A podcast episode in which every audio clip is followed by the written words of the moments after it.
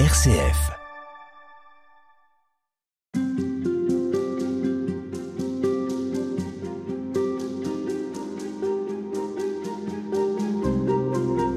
Vous l'avez souligné au début de nos entretiens, Xavier de Bénazé, nous avons une responsabilité dans ce qui se passe, quelle que soit notre vie, quelle que soit notre responsabilité en tant que citoyen.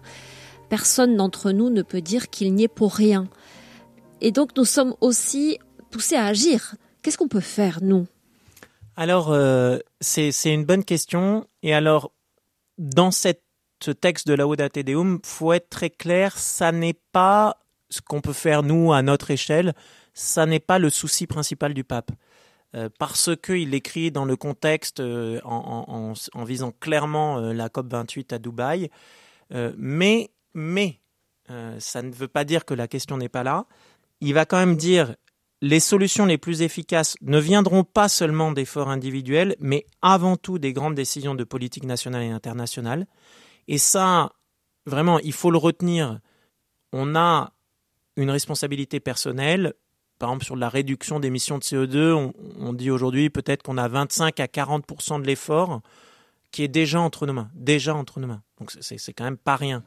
Mais euh, le pape s'inscrit de manière assumée dans le fait que il faut des changements collectifs, politiques à toutes les échelles.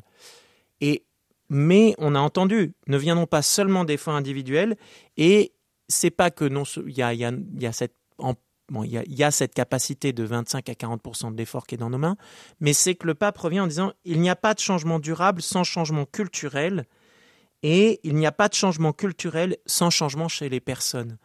Et ça, il y a quelque chose de fondamental qui est lié, euh, on évoquait les, deux principes, côté personnel et côté euh, collectif de la doctrine sociale de l'Église, le, bien commun du côté social et euh, la dignité humaine du point de vue personnel. Ça, c'est le côté de la dignité humaine, c'est dire, c'est pas seulement une histoire de structure, on, est toujours libre, on a toujours au moins un minimum de liberté par rapport aux structures qu'on a construites comme humains. Et ça, il va falloir changer ces structures, mais le pape rappelle notre dignité à chacun, euh, non seulement parce qu'on a un pouvoir d'action réel dans nos mains, euh, mais en plus parce que ça relève de notre dignité humaine de nous dire je peux faire quelque chose. Après, il ne fait pas la liste de tous les gestes qu'on peut connaître, il le faisait euh, mentionner nettement plus dans la Audate aussi, mais c'est lié au contexte. Mais est-ce qu'il est réaliste là? Parce que on parle des puissances, des puissants, donc il, y a, mhm. les firmes internationales, il y a des États, on sait aussi qu'il y a des États qui sont très corrompus. Mhm. Qu'est-ce que les citoyens peuvent faire? Ça pèse pas lourd finalement face aux milliards de dollars qui parfois sont en jeu. Beaucoup d'entre nous ont l'impression que tout ça leur échappe. Oui, très bien, euh, et c'est vrai en partie, mais justement ce que le pape euh, pointe, c'est que bah, c'est pas pour ça qu'il faut s'en satisfaire. dire, euh, la, conquête euh, nazie euh, de l'Europe de l'Ouest en quelques années, on, beaucoup avaient l'impression de ne rien pouvoir faire. Quelques-uns se sont dit, mais ça, c'est hors de question. Et de manière diverse et variée, sont rentrés en résistance. Voilà. Face au rouleau compresseur communiste, même chose, des gens sont rentrés en résistance alors qu'un tas de gens je ne peux rien faire. Et d'ailleurs, un certain nombre sont morts des, tentatives, même petites, qu'ils ont faites.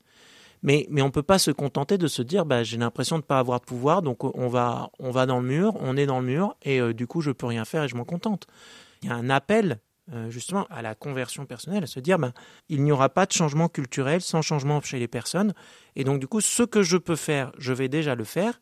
Et non seulement à ma petite échelle de consommateur et de vie familiale, mais à une échelle politique, alors pas forcément dans un parti politique, mais de fait, nous vivons en démocratie et nous votons. Voilà. Donc ça, c'est un pouvoir qui nous est donné. Un. Deux, je peux très bien m'engager dans des associations. Il y a une manière de faire de la politique, de participer à la vie de la cité, en prenant soin des plus pauvres, euh, en m'inscrivant à une AMAP, en allant apprendre à découvrir euh, la, biodiversité autour de chez moi, parce que je, je, ne vais pas aimer quelque chose que je ne regarde même pas.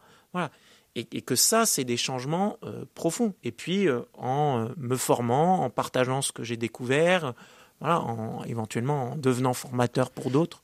Et puis, il paraît que l'action est un des des traitements contre l'éco-anxiété. Alors oui, c'est ça. Alors je ne sais pas s'il faut parler de traitement euh, contre l'éco-anxiété parce que je suis pas sûr que ce soit une maladie. Pour être très honnête, ça, ça devient maladif chez certains, mais c'est plutôt une réaction assez saine d'être anxieux devant l'état du monde. Le pape le dit au tout début, lui, il est préoccupé.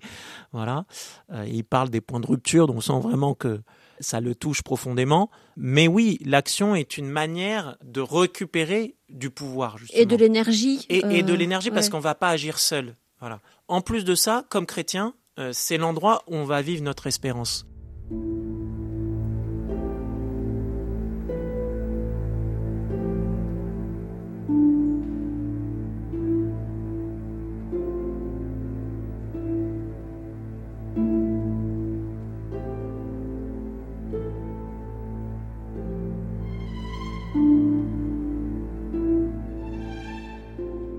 L'espérance chrétienne, elle n'est pas que euh, à la fin ça va bien se passer et qu'il euh, y aura un coup de baguette magique, Dieu va résoudre le problème.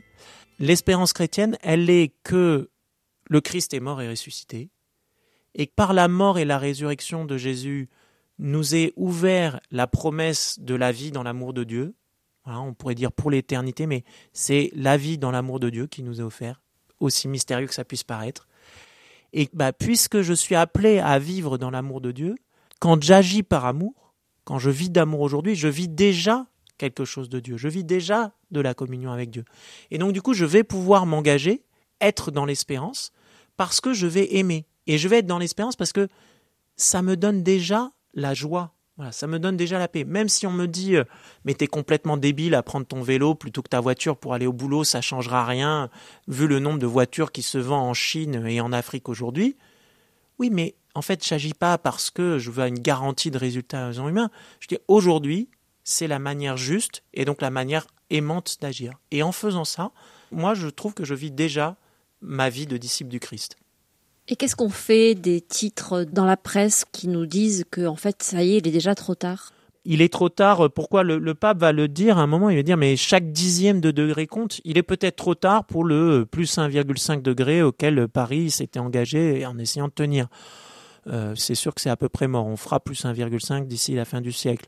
Un certain nombre commencent à dire plus 2 degrés, de toute façon on va les faire.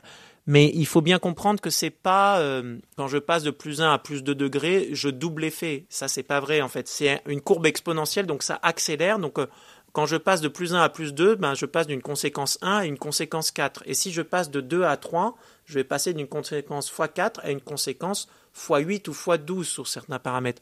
Donc en fait, il est jamais trop tard pour bien agir. Au-delà du contexte climatique qui nous occupe et de crise écologique et sociale, en fait, il s'agit, on le dit, d'agir bien, d'agir de manière juste, d'agir de manière aimante. Et pour un chrétien, elle est là, l'espérance, c'est que ça vaut toujours le coup d'aimer.